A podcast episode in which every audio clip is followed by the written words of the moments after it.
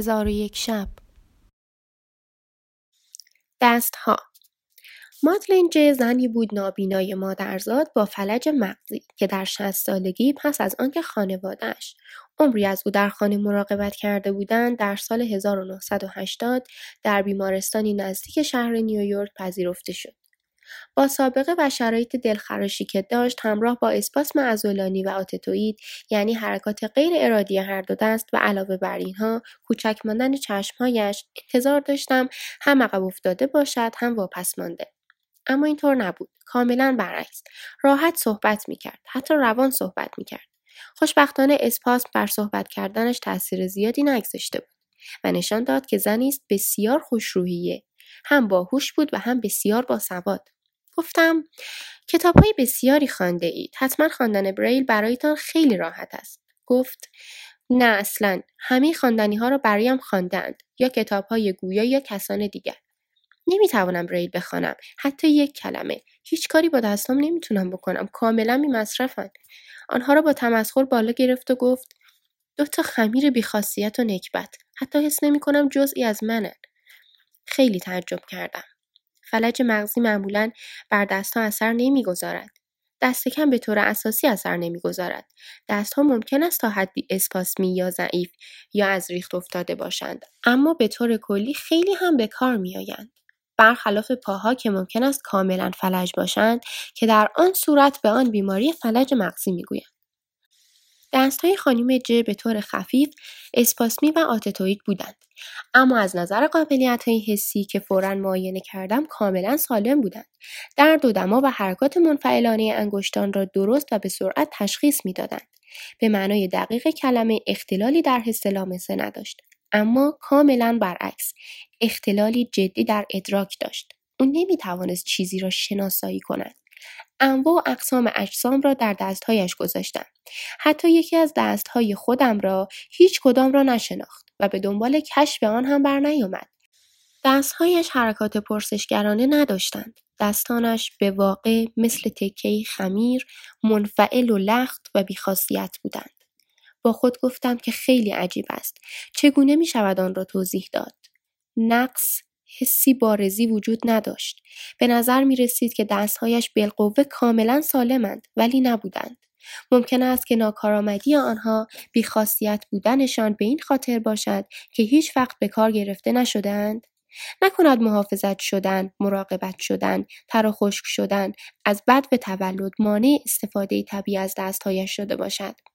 کاری که نوزادان در چند ماه اول زندگی میآموزند نکند ترا خشک کردن او انجام دادن همه کارها برای او باعث شده بود که دستهایش طبیعی رشد نکنند و اگر چنین می بود که بعید به نظر می رسید اما تنها فرضیه ای بود که به ذهنم می رسید.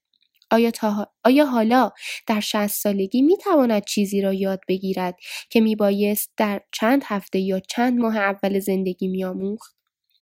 آیا مورد مشابهی وجود داشت؟ آیا تاکنون چیزی شبیه به این وضعیت توصیف یا مطرح شده بود؟ نمی‌دانستم. اما فورا به یاد مورد احتمالا مشابهی افتادم. موردی که لئونتف و زاپروژتس در کتابشان بازپروری کار کرده دست توصیف کرده بودند. وضعیتی که آنها توصیف کرده بودند منشأ کاملا متفاوتی داشت آنها در نزدیکی به دیویس سرباز که متحمل جراحات و جراحی های سنگینی شده بودند بیگانگی مشابهی را در دستها مشاهده کرده بودند دستهای این مجروحان به رغم آنکه از لحاظ حسی و عصبی سالم بودند اما بیگانه و بیجان و بیخاصیت و چیزی اضافی حس می شدند. لونتف و زاپروژتس توصیف می‌کردند که سیستم شناختی همان سیستمی که شناخت یا درک استفاده از دستها را میسر می‌سازد در مواردی چون صدمه و جراحی و هفته ها یا ماهها وقفه در استفاده از آنها در پی جراحی و صدمه دچار گسست می شود. مسئله مادلن نیز همان بود بیخاصیتی و بیجانی و بیگانگی. اما مسئلهاش مادام العمر بود. نیاز نبود که دستهایش بهبود یابند. لازم بود که آنها را کشف کند آنها را کسب کند آنها را به دست آورد. آن هم برای اولین بار نه برای بازیافتن یک سیستم شناختی گسسته شده بلکه برای ساختن یک سیستم شناختی که هرگز نداشته است. آیا ممکن بود؟ سربازان مجروحی که لئونت و زوپروژتس وصف می کردند پیش از جراحت, جراحت دستهایی طبیعی داشتند. تنها کاری که باید می کردند این بود که آنچه بر اثر جراحت شدید فراموش شده یا گسسته شده یا غیر فعال شده بود به یاد آورند. برعکس آنها خزانه حافظه مادلن خالی بود. چون او هرگز دستی برای خودش بلند نکرده بود. او حس می کرد دستی و بازویی ندارد. او هیچ وقت خودش غذا نخورده بود. خودش به دستشویی نرفته بود یا کاری برای خودش نکرده بود. همیشه بر عهده دیگران بود که کمکش کنند. او شست سال طوری رفتار کرده بود که انگار انسانی است بدون دست و این چالشی بود که با آن مواجه بودی. بیماری با حس لامسه کاملا سالم دستها اما آشکارا ناتوان از پیوند دادن این حس لامسه به آن سطحی از ادراک حسی که آن را به دنیا و به خود او مربوط کند و بدون آن قدرتی که بتواند بگوید فهمیدم تشخیص دادم می‌خواهم می‌کنم. دست کم تا جایی که به دستهای بیمصرفش مربوط می‌شد.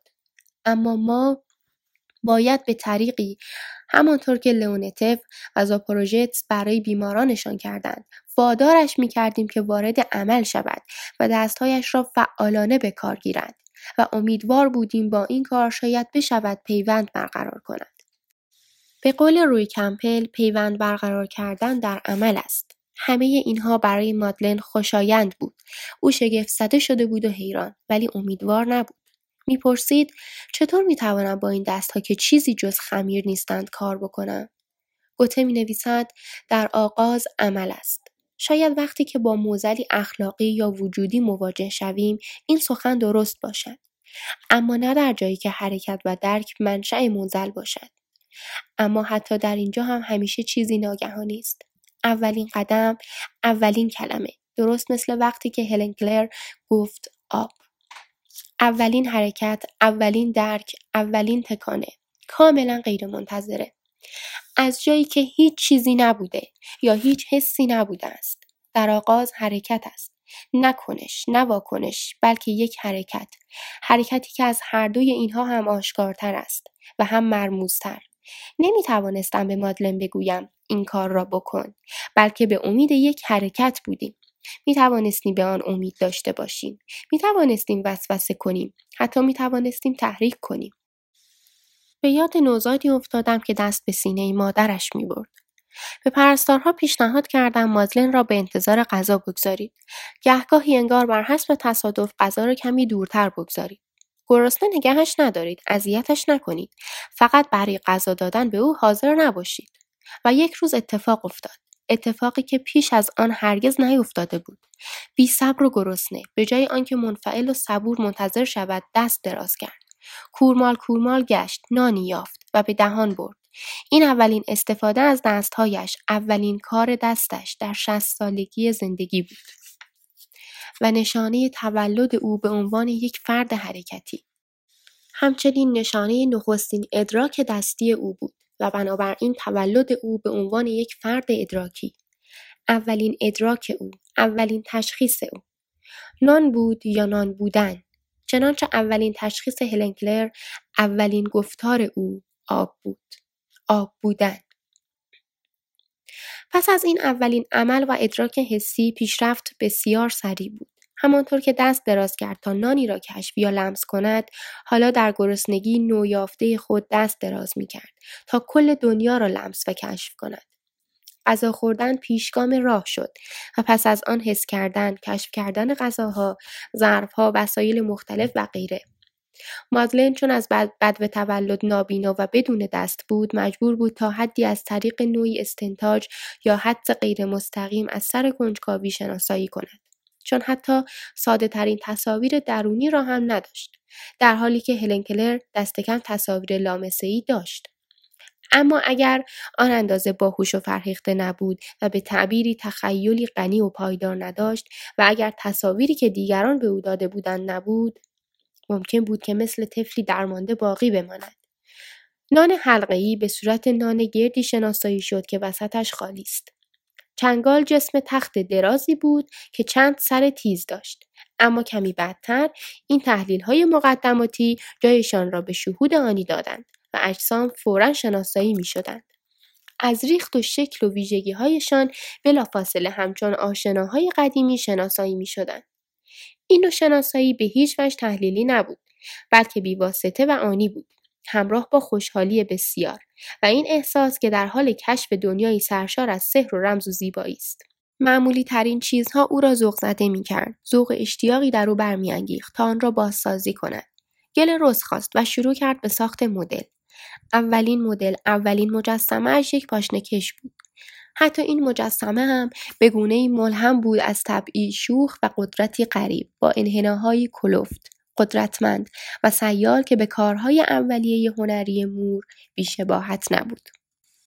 و بعد یعنی ظرف یک ماه پس از اولین کشفی که کرد توجه و علاقهش از اجسام به افراد گرایید. به هر حال جاذبه اجسام و امکان بیان آنها هم حد و حدودی داشت. حتی اگر در دستهای آدم مستعد بی پیرایه و ساده تغییر شکل میافتند. دیگر نیاز داشت که چهره و پیکر انسان را چه در حال سکون و چه در حال حرکت کشف کند. لمس شدن با دستهای مادلن تجربه خاص بود. دستهایش که تا چندی پیشتر لخت و خمیر مانند بودند اکنون انگار سرشار بودند از حساسیت و تحرکی فوق طبیعی. زیر دستهای هنرمندی که تازه پا به دنیا گذاشته چنان موشکافی می شدید که, هر... که از هر نگاهی دقیقتر و موشکافانه تر بود و از لحاظ فکری و زیبایی و تخیلی ارزیابی و حس می شدید. آدم احساس نمی کرد که آنها هم دستهای زنی نابیناست که می‌خواهند چیزی را پیدا کنند. بلکه احساس می کرد که دستهای هنرمندی نابیناست با ذهنی خلاق و متفکر که تازه به روی واقعیت معنوی و جسمانی جهان گشوده شده است. این کشفیات در جهت نمایش و بازسازی واقعیت خارجی بودند. او از ساختن سر و پیکر شروع کرد و ظرف یک سال در بین اهل محل به بانوی مجسم ساز نابینای سنت بندیکت مشهور شد. مجسمه هایش معمولا یک سوم یا نصف اندازه واقعی بودند و ویژگی های ساده اما قابل تشخیصی داشتند و با قدرت بیانی درخور توجهی همراه بودند.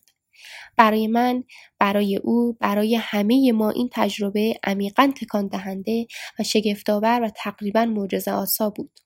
چه کسی تصور می کرد که بتوان به توانایی های قدرت های پایه‌ای ادراک حسی در 60 سالگی دست یافت؟ توانایی هایی که به طور طبیعی در نخستین ماه های زندگی کسب می شوند و در او تا حالا کسب نشده بودند.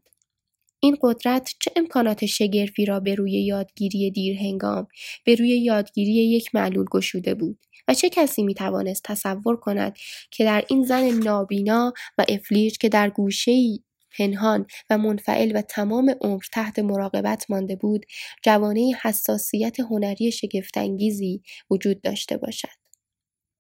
جوانه ای که پس از 60 سال خفتگی و خشکیدگی به صورت واقعیتی زیبا و نادر بشکفد و ببالد.